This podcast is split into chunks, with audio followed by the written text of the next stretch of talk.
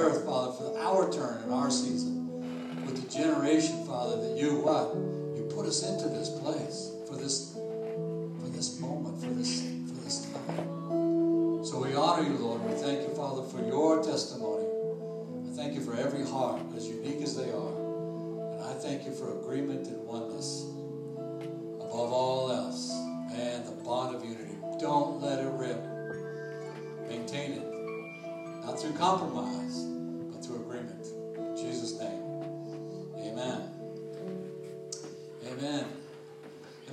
people seated up front, oh wait.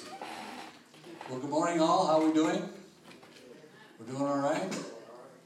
Welcome. Uh, you know, some of you were at the matinee service a little bit ago. Now, this is the real thing. Okay, so uh, I really appreciate you being here.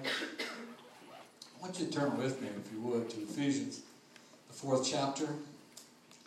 And uh, uh, Luke's done a really good job uh, through uh, laying out the fundamentals of what it means uh, to uh, experience um, God's equipping and how he, how he chose to do it, how he chooses to do it. And what we're finding is, is that we're not just exploring history, like here are the facts, so here are the situations 1492, all right, and in uh, Jerusalem. I, I taught uh, Old Testament uh, a number of times, and um, um, and it's amazing how so many of us don't know kind of the place the God's uh, bringing creation and bringing this testimony of Christ really fits in with reality of the world. God's reality is greater, but uh, sometimes we, we just think it's kind of a floating history out there and it's unrelated. And it's interesting that they just discovered, uh, I can't remember the city in particular, uh, that uh, was never discovered. I mean, it was in the Bible, Ziklag, or some, some city David occupied.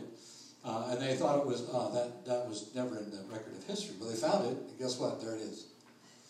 Uh, but I'll tell you what, you know, you could pull Noah's Ark off, off of Mount Ararat. You could take it down through New York City, and people would still say, "Ah, nah, man, that's not real."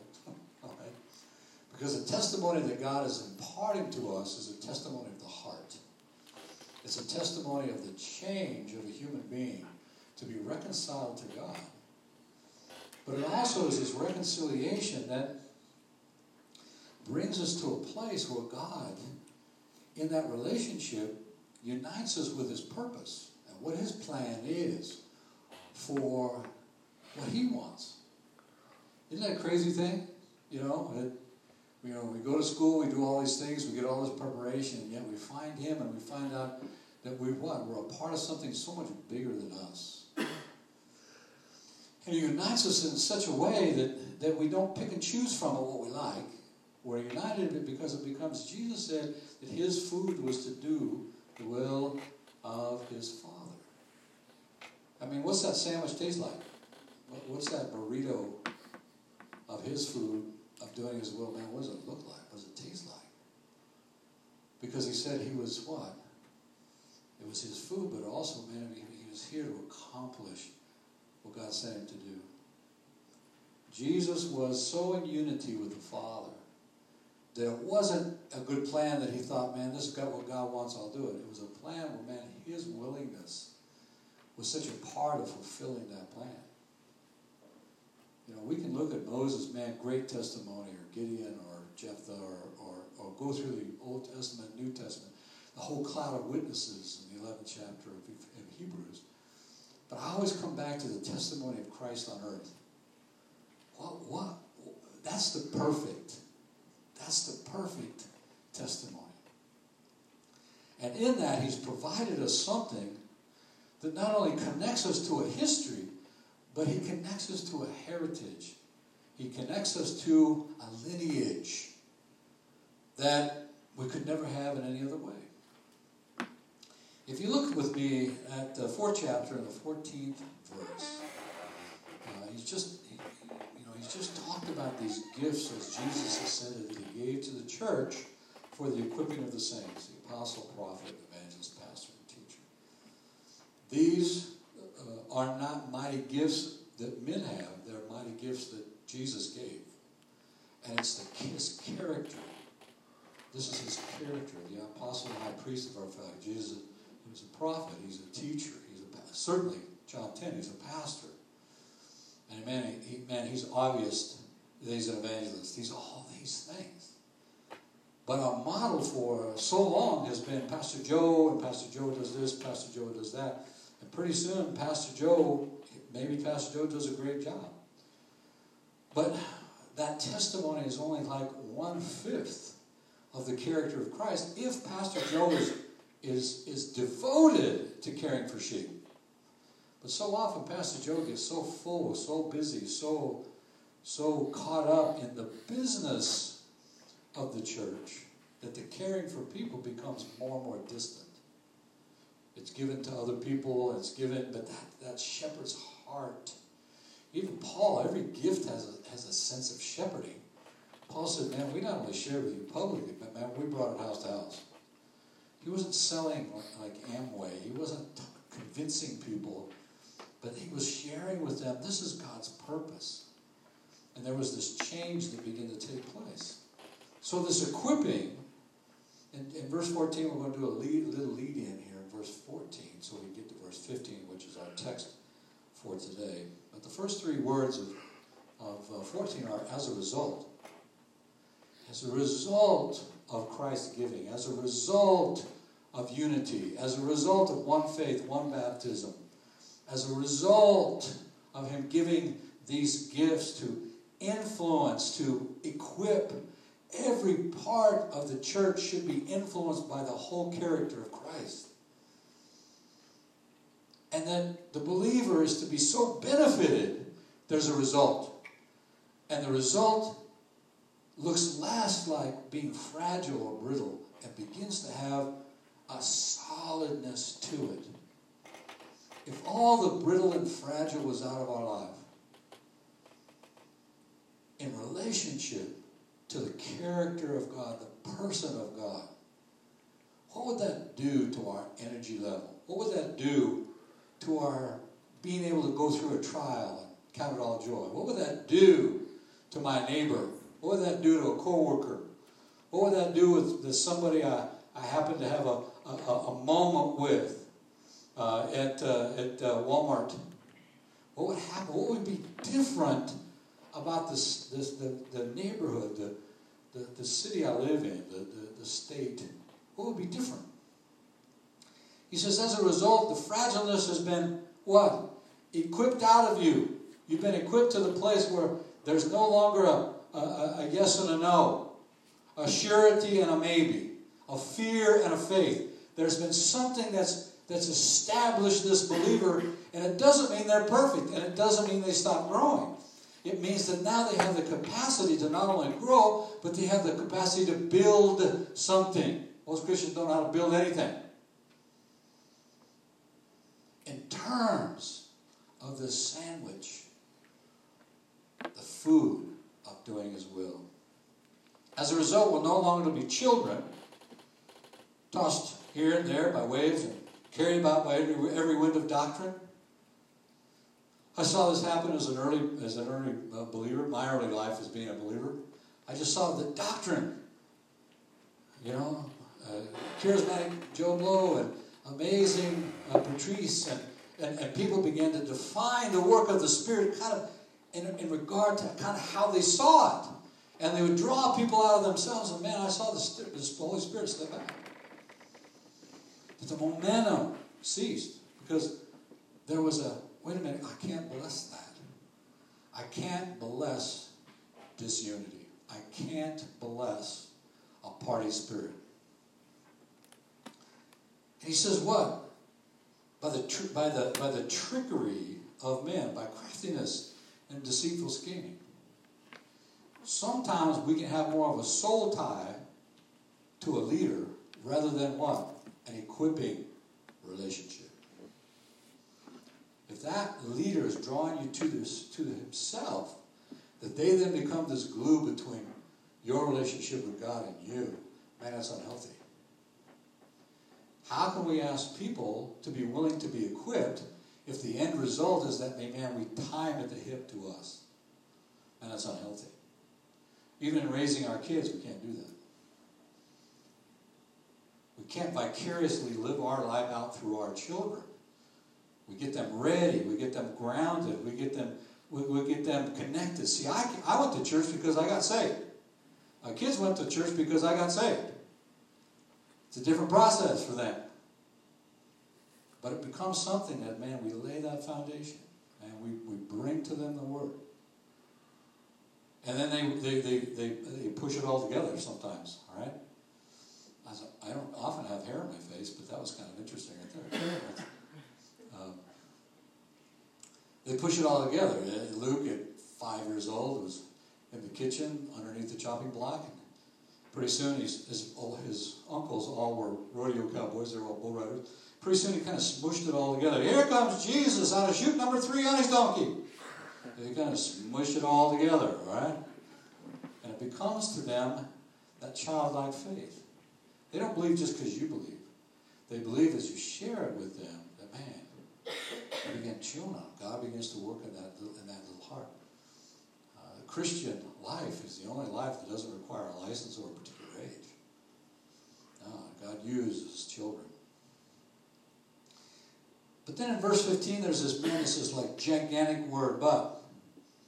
But he's saying, since we're not being influenced by doctrinal winds and we're not being pushed around by deceitful scheming, now, eh, instead of doing those things, what now is we're going to speak the truth in love. And we're going to what? We're going to we're going to grow up in all aspects into Him, who is the head, even Christ. And just the first little bit of 16 from whom the whole body, from whom the whole body. My body has a real sense of my body, but the body of Christ has more a sense of individualism than the whole body. And we see that because our cities remain unchanged. But sometimes churches get into just survival. You know, we got to get people there so we get money, so we get people there so we get money. Not because that's an evil intent. We're going to do good but the economic engine becomes something, survival becomes the issue. But if we're free from that what? That brittleness. And if we're free from what? That, that being fragile. Then what Johnny did years and years ago, he started sitting down with pastors in Fort Collins to say, man, can we do two things? Can we what? Pray for each other. Can we pray for our city? And now there is a pastoral unity in the city that transcends denominations, it transcends uh, saving yourself and survival goals. That after 30 years of them caring for each other, praying for each other, spending time, appreciating, getting to know the other, the other person, man, those walls have come down. It's a beautiful thing. You don't see it very many places. Um, but it's supposed to be everywhere. So let's first take the middle of verse 15 where it says, We are to grow up. That's the title today. We are to grow up. You ever have a parent say that to you? Well, Rick, it's time for you to grow up. Right? When I quit college after one whole day, My parents thought, listen, all right, our son is now mentally out of it. My dad was so mad. My mom, she was crying. Well, what are you going to do, smart boy? What's your plan? My plan is to sell everything I have and go to Alaska. Oh, that did not go down well. That did not. So six days later, I was gone. Didn't know anybody in Alaska, never been to Alaska, never read it on an airplane before. But I was looking for something. I was looking for something. I wasn't looking to join a club. We, we need to do a better job with babes in Christ, people that are fresh into salvation. We do a better job. And our better job is not stuffing steak down their throat or calling them to acquiesce. Yes, it's good to bring them to church, but they sit next to us, and if we don't interact with them with some foundation of knowing Christ, now that they what? Believe in Christ, they can just acquiesce to what we do. And pretty soon they stand when we stand, they sit when we sit, the language is the same. We think, Brother Sarah, or Brother Sarah, Brother uh, Joe and Sister Sarah, man, they're really growing. No, they're acquiescing. They're just learning a culture. But they're not, they're not becoming intimately acquainted with the person of Christ. They're not learning Christ, as it says earlier, or uh, a little bit later here in chapter 4. He's saying that there's something that needs to happen that's called the milk of the Word. The milk of the Word. And we think it's the church's responsibility to help them, but we're the one that invited them. We're the ones sitting next to them. Isn't there something basic of what Jesus said about being his learner that we could help them with? That we could get into their lives a little bit. It's inconvenient. For those of us who have had uh, kids, it's inconvenient to have children. Right? You give up sleep, they don't speak English, right? Uh, they, they, they don't care if the bills are paid. They don't, they don't care. They don't care if you sleep. They don't. They, they, they just sit there and smile. Right? They've never paid a utility bill. None of that. They're, just, they're, they're, they're babies. And so what? We devote ourselves to their what? We're shocked after the first few months they're still alive, to be honest with you. The first one, we're shocked they survived because we know nothing. But then what? There begins to be this, wow, this developmental thing that happens. But it's because they have the right nutrition early. It's because they have a care early. Listen, babies are messy. Listen, you know, some new parents, they say, yeah, somebody gave us 150 new diapers, man, a little pack, big package of man, we're good. You're good for like two days. right? You're basically good for 24 hours. But there's something about the preparation of these children that, man, we just step into it. We let it inconvenience. But for folks, we would be as inconvenienced with the children of other parents as we are with our own kids. That doesn't mean we're out to say the whole. Jesus came, the Savior, God in the flesh, devoted himself to 12 human beings. Took him, took him years walking with them, of talking with them. They said some crazy baby stuff, didn't they? They said some crazy baby stuff, didn't they? They did. He didn't kick them out. He brought them the truth, see? He didn't what? Say there's a there's a tryout, man. He, he was on his knees asking for God, man, give me the core. Because with the 12, Man, we're going to change the world. We're going to change it. He didn't leave the crowds out, but man, he draws us to that intimacy of discipleship with you. Health is as a result of maturity, it's a maturity issue. The outcome of being equipped by the whole character of Christ becomes a measurable Christ like maturity exercised that stability and integrity in speech and behavior. Listen, sometimes we, we, we equate maturity with knowing stuff. Listen, the purpose of the purpose, the, the purpose, uh, See, I got home at 2 a.m. last yesterday morning, man. I, you are take, you are taking the brunt of it. All right. The person on Jeopardy who wins everything, you don't necessarily want them as an employee. Well, why would I say that? Because there's a difference between trivia and the application of what you learn. Trivia doesn't mean it's unimportant things. I mean, the person on Jeopardy, I'm not downing them, they're very smart people. But man, they know a lot about a lot of things, but maybe not a whole lot about any specific thing. Christians, we know a lot of stuff. We do 66, 66 books of the Bible, 1,500 years, 40 authors, know, three continents, okay? We know all these things, but our neighbors don't know who we are. And more importantly, man, we don't know them. We have a view to when we're on duty as a Christian and a view to when we're what? Off duty.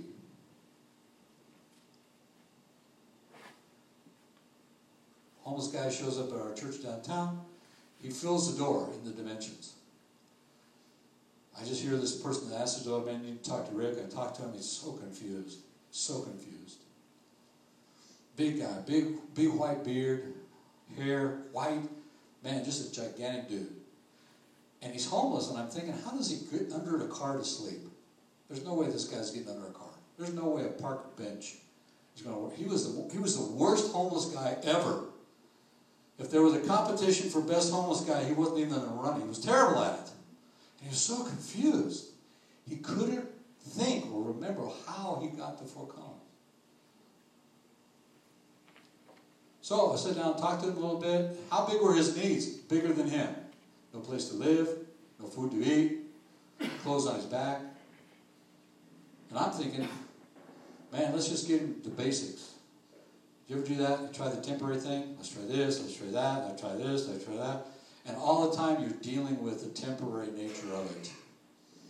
It's wearing you out, man, and they don't it's hard on them. So here's what the Lord told me.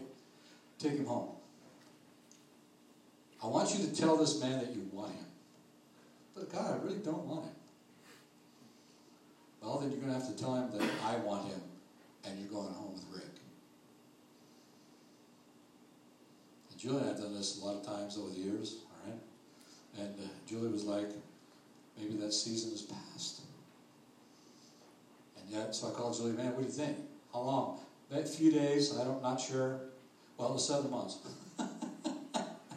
oh, it's funny now, right? There's something about this inconvenience. I got a call from his nephew. His nephew said, "Listen, uh, is there a, such a guy? I mean, you're, you, I don't know how he found out about who I was or anything, but I you taking care of this guy? His name's uh, his first name is Rick." But I said, "Yeah." He said, "Man, I'm his nephew. I'm from California. Man, is he okay?" I said, "Yeah. I mean, relatively." And he started telling me about his uncle. His uncle had 300 employees in his business. He had a billion dollar business. He was the pillar of their family. And he started experiencing dementia early.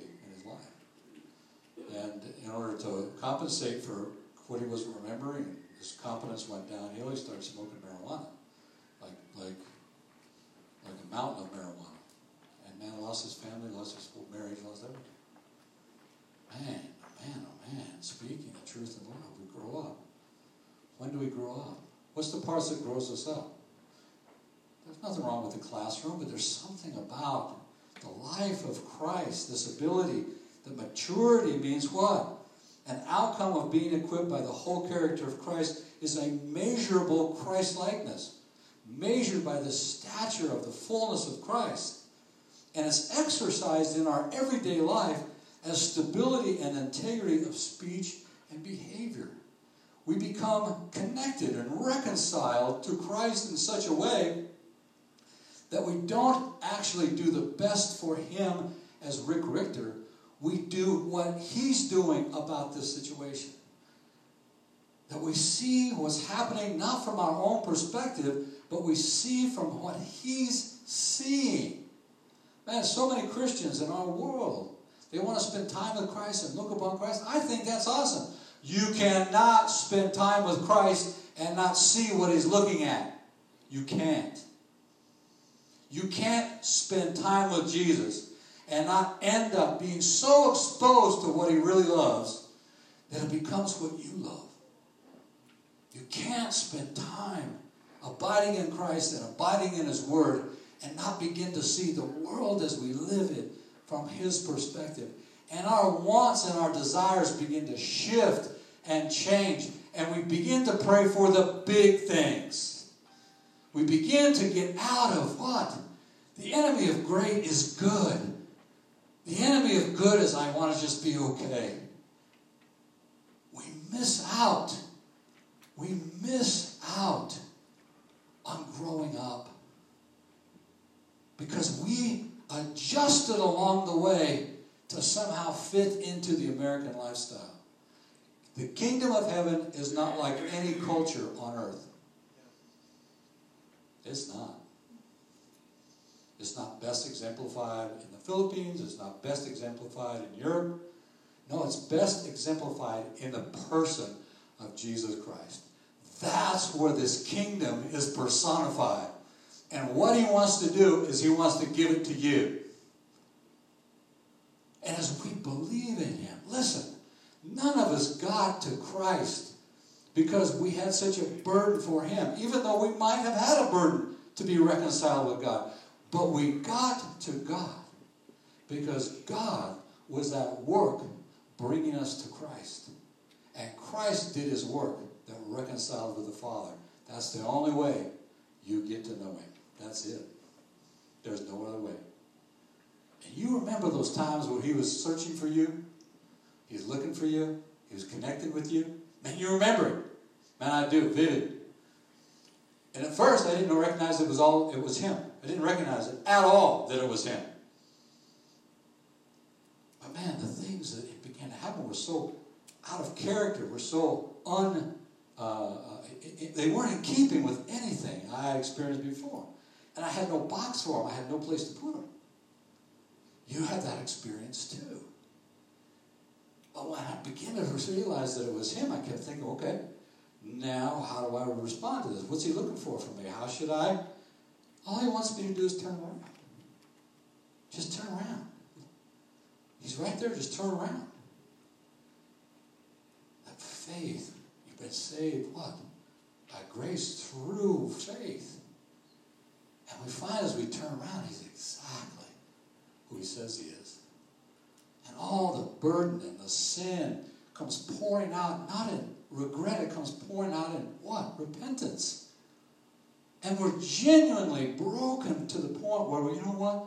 I can't carry this old man and become a new person.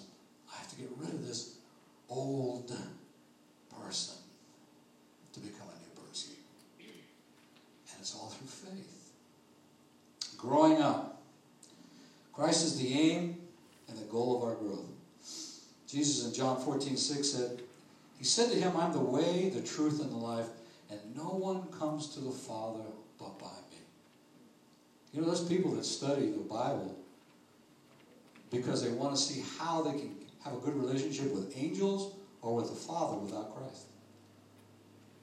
They do. There's a whole movement in our nation, maybe in the world, that's about that. Listen, it's not going to happen. Because he says that growth, maturity, is an outcome. It's an outcome of being what? Immersed, influenced, changed by the whole character of Jesus Christ. It's not about Pastor Joe being it all. It's not about a dynamic church. Hey, we worship and man, the, the ceiling tiles fall off. Our children's ministry is second to none. Our youth ministry is blowing it up. It is not about those things, as good as those things are. It's about what? It's about what? It's about grow ability. Things cannot grow unless life is in them. A hundred years ago, when our first high school Sunday school class back in the 1860s, all right, we had, oh my gosh, all right, somebody just said, okay, I believe that. All right. All right. What happened was, a man, we're sitting in this room, and there was a plant on the desk of the, the assist, administrative assistant, and it was one of those classrooms with a door that pulls across, all right. I just picked up the plant, I took it into class, and I just held it on my lap as I was talking to this kids. Man, I'm glad you guys are here today. Uh, I think you know everybody. Our new person here today is Johnny Square. And uh, we started talking about it. And so while I was sitting there, I took one little, little, little teeny tree and I abused it a little bit. I broke off one little branch and I just put it down next uh, in the, by the soil and touching the tree. And went on with whatever, and then, you know, 15, 20 minutes later, see, 15 or 20 minutes later to a pastor could be like six hours. So it, it, it's the opposite of dog years, all right? So I passed that little pot around with all the little plants in there. I just said, man, why don't you observe this? So I, we asked him, man, what, what do you see? Well, it's withering. Those little leaves are, are or withering up. Well, come? It's in the same soil, it's touching the tree. Yeah, but it lost the connection. It lost the life of the plant and the root. It lost this connection. It lost the ability to grow. Whereas we believers, we have the ability to grow up. It means grow up means to increase. It means now that element of life is within us and it must be acted upon by the Father, the Son, and the Holy Spirit. It must be acted upon by gifts that God gives to equip the saints, not to attach them to them, themselves, but to grow them up, like growing up our children. Our, our oldest is about to be 40. He reminded me of that yesterday. Dad, I'm about to be 40, like he was, like he was saying. is that good or bad? I said, well, it's inevitable. Whatever, whatever is going to happen is going to happen here. There's, there's a growing up. But then there's a speaking. This growing up comes from the speaking of what? Truth and love that comes from what? We're no longer brittle. We're no longer fragile. We're no longer those who are wondering if somebody's trying to pull the wool over our eyes. We're no longer wondering if this particular doctrine trumps that particular doctrine. Why? Because we've, we've, we've had an experience of the whole counsel of God. I have people tell me the Old Testament is of no use. Not true. Hey, it's not true. All Scripture is God breathed. Well, wait a minute. What about the offerings and stuff? Man, look at it. It's all about Jesus. Look at the tabernacle. All about Jesus. It's all about His coming. Adam and Eve, come on. Listen, you get rid of the first three chapters of the book of Genesis, and man, there's an effort to destroy the testimony of God in history. It's all the Word of God. Revelation. The young believer talk about you know giving them like steak instead of milk. Most of them like, man, I really want to know the book of Revelation. Well, you need to read the Old Testament. What? I just want to know. You need to read because all the imagery comes from the Old Testament. Speaking the truth. How important is speaking? It says, you know what this in Matthew 12, 33, it says, either make the tree good and its fruit good, or make the tree bad and its fruit bad. For the tree is known by its what? What? What is it? It's fruit. It's known by its fruit. Julie and I were sitting under this tree in California. It had been grafted in. Half size was limes, half size was lemons. What? It's, it's a great smell. It was awesome. But it wasn't like you go in the grocery store and you go to the produce section, you go, I wonder if those apples are really little cantaloupes. All right? But have a desire to man be uh, papayas. All right? We don't do that.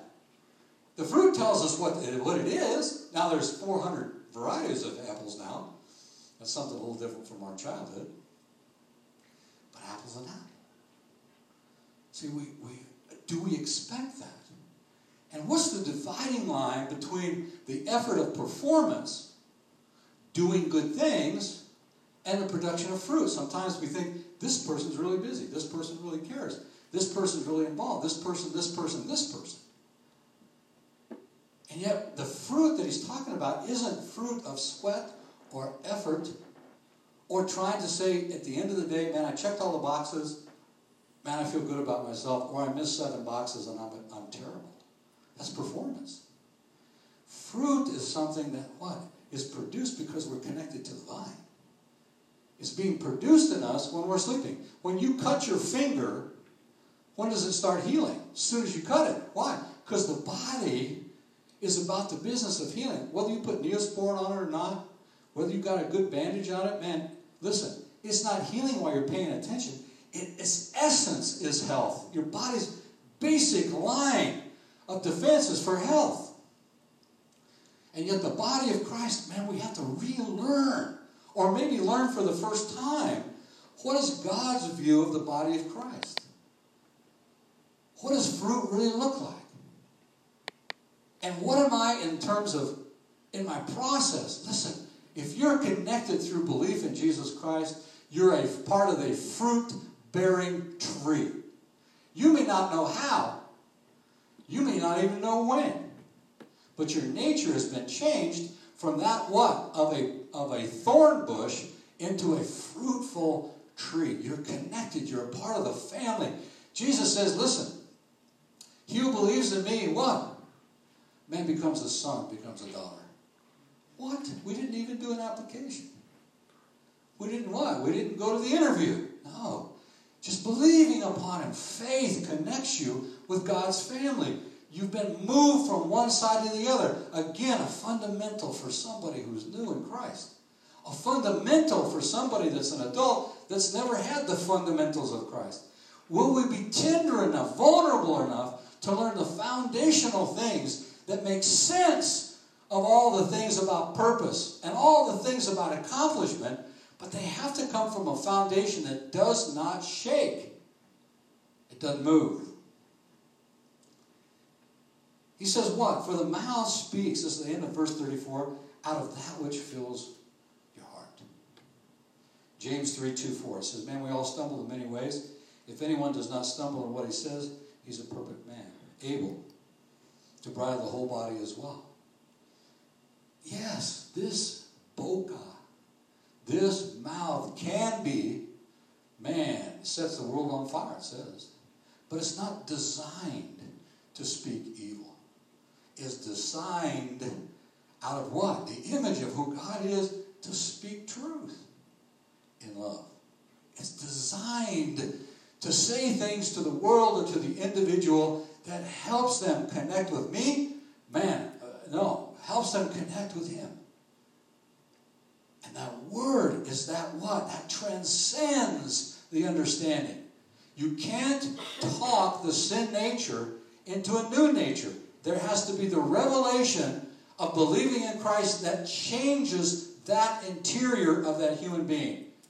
And you have a great testimony, and I can tell a bazillion stories, and most of you have heard my bazillion stories a bazillion times, right?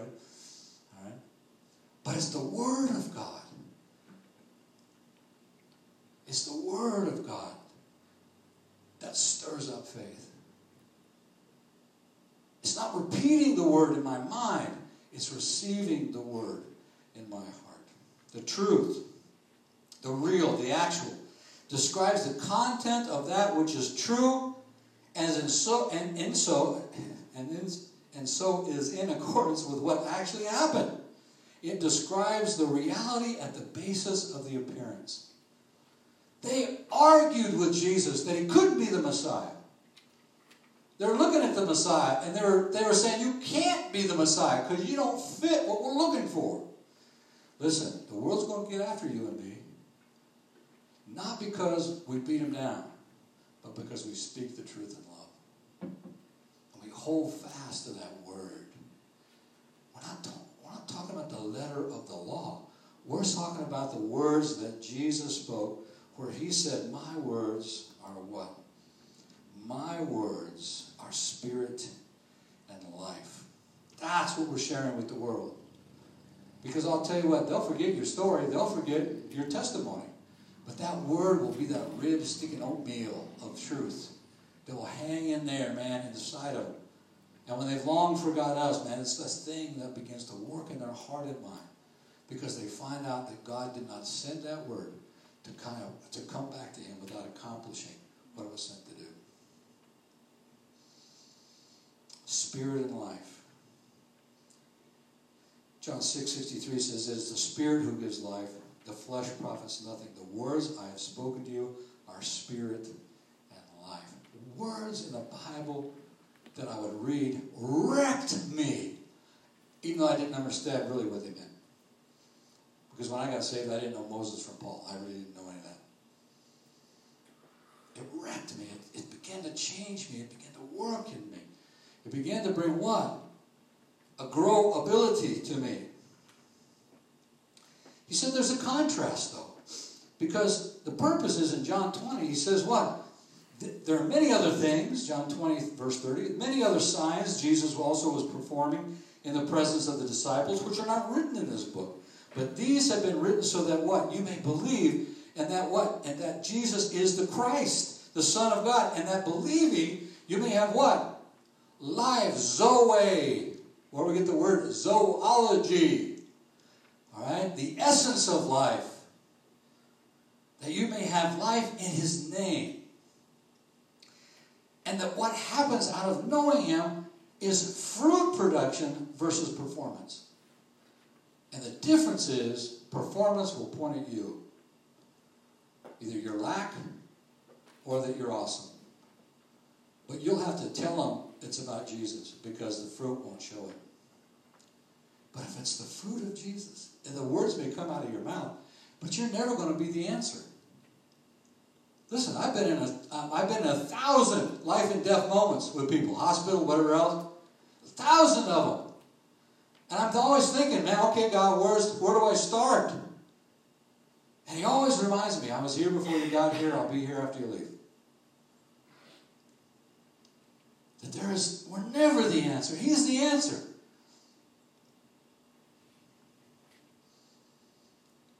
He just wants us there And to look for that little ray of light,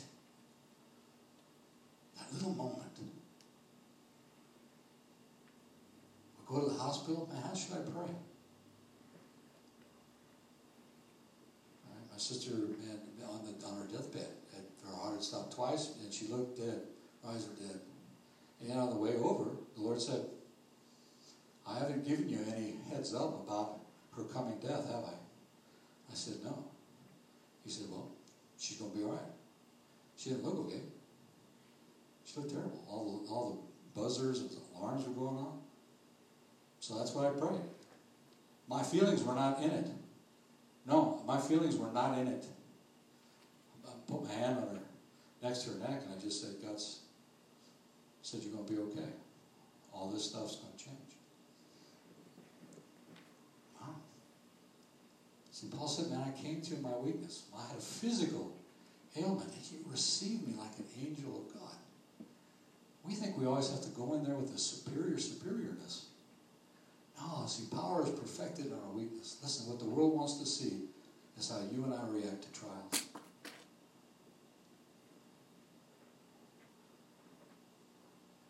Because they know, man, there are things in life, especially death, man, really bothers them But if we act the same way. And I'm not talking about trying to react differently. No. The Bible says, count it all joy when you suffer what? Various trials. When's the last time that was your lifestyle? It's never too late. Never too late. But Jesus says in Matthew 7, He says, Not everybody that says to me, Lord, Lord, will enter the kingdom. And they're saying, Wait a minute. Lord, didn't we prophesy in your name? And cast out demons in your name, perform acts of power, many miracles. He says, and, and then I will declare to them, I never knew you. Wow. When, when is the last time, maybe it's today, that Jesus takes your breath away? When do you see him like he really is? And it's like all of your challenges become opportunities. When's the last time that you thought and knew in your heart that you're alive in this generation to make a difference out there? Just like you made a difference if you have kids. In those moments you come home from the hospital and you set aside, man, everything figure out, man, is this baby sick? Is this baby wet? Is this baby hungry? Is this baby what? I don't know what, there may be categories I don't even know. And you begin to step, it, step toward that little life because you love them. And if I said, man, raise your hand if you've been hurt by human beings, we'd all raise our hand. Raise your hand if you have hurt human beings, we'd all raise our hand. God has chosen human beings to be what his body and represent what he's done on earth. And if we don't have unity, but it seems so far away. It seems so impossible. We've had people leave us. We've had people change. We, we've, we've made our mistakes. Man, listen, I've made, I've made a lot of them. But he wants this testimony, not just through this person, that person. Wants it through the body of Christ. This, folks, is the season of the body of Christ like it hasn't been seen for a long time. The charismatic preacher and teacher man, God bless him. But the testimony is going to be where Jesus put his effort and places his attention, and that is the body of Christ. He is the head of the body of Christ, and he brings us to that resolution. It says that we grow up in all aspects. What's all aspects mean? It's one three letter word. All aspects is three letters. P A S, pas. It means all. We grow up in all aspects in Him. Him. But you can't learn that just in the prayer closet. You can't learn it just on the internet. You have to learn it in the rough and tumble of what's out there. That's where you learn it. Jesus said, As I've been in the world, and that's you. That's how you're in the world. But we can't be everything to everybody. That's why we need each other. But will we stick around long enough to be that testimony? Because in heaven, saved as we are, redeemed as we are, we're still going to have to give an account of what we built. Is it precious stones? Is it gold? Is it silver? Or is it burnable items? Shouldn't be afraid because he's given us what? The best things, the best gold. You struggling with your family? Listen, count it all joy. Struggling with what your future is? Count it all Health? Count it all money? Count it all Place to live? Count it all But don't let your desperation be what? That deceitful scheme or that wind of doctrine because the result if you're if you're a believer and you've not been equipped and you've been in the church 500 years it's okay to say listen i'm not equipped. Please help me. Get into a place where they're intentional about equipping saints.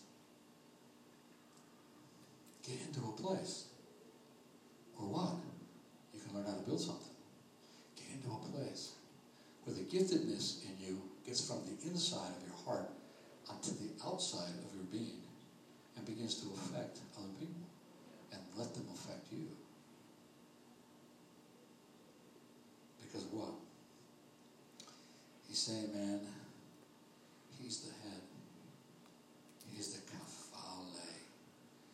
He is this. He is the it, and from that head comes everything else. So this growing, this bearing fruit, and it takes something that's intentional to connect with that. And man, he's asking you and me today, man, do you believe this? Do you believe this? Do you believe this? Have we endured another sermon of some bald guy? Right? Do you believe this? It changes the whole game, kids. It does. Does that mean you can't have a job or a house or money? I'm not saying that. I'm just saying what? That stuff will not have you.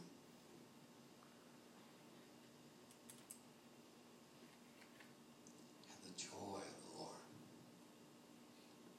So let's have the let's have the uh, professional ushers come forward with the baskets for the offering. oh.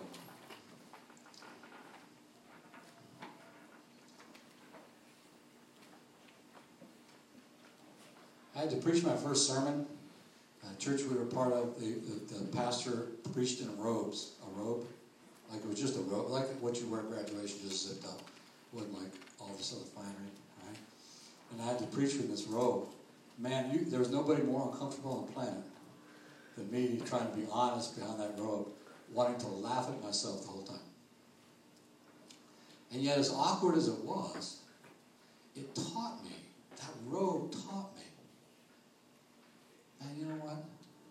God, you're doing more in this situation than making me uncomfortable. God will ask you to step over yourself to come forward with Him. So, God doesn't need our money. He doesn't. But there's 3,000 scriptures on money. It says what? Where your treasure is, that's where your heart is. So this morning, man, Says, man, be a joyful giver. It says that word actually means hilarious. When's the last time you interrupted church because you were laughing so much? Uh, Sarah and, and Luke had gone to Vermillion, South Dakota. We're going to do something there, and there's people that they stayed with. Uh, John and I met them some months ago, all right? But once they heard we were going to do something in Vermillion, the first question they asked Luke was, Man, when can we start tithing? I laughed about that for an hour. I'd never heard that before? Never heard it before. And you know what? They meant it. It was a beautiful thing. You know what? We can't outgive God, but we can live out of His wallet and not ours. And learn that God, man, we don't have to be afraid anymore. Father, we just bless you. Thank you, Father, for the opportunity to serve you. We just thank you, Lord, that not only do you have it all, but you know, Lord, I'm listening to your Holy Spirit. I'm just going to do and be obedient only what I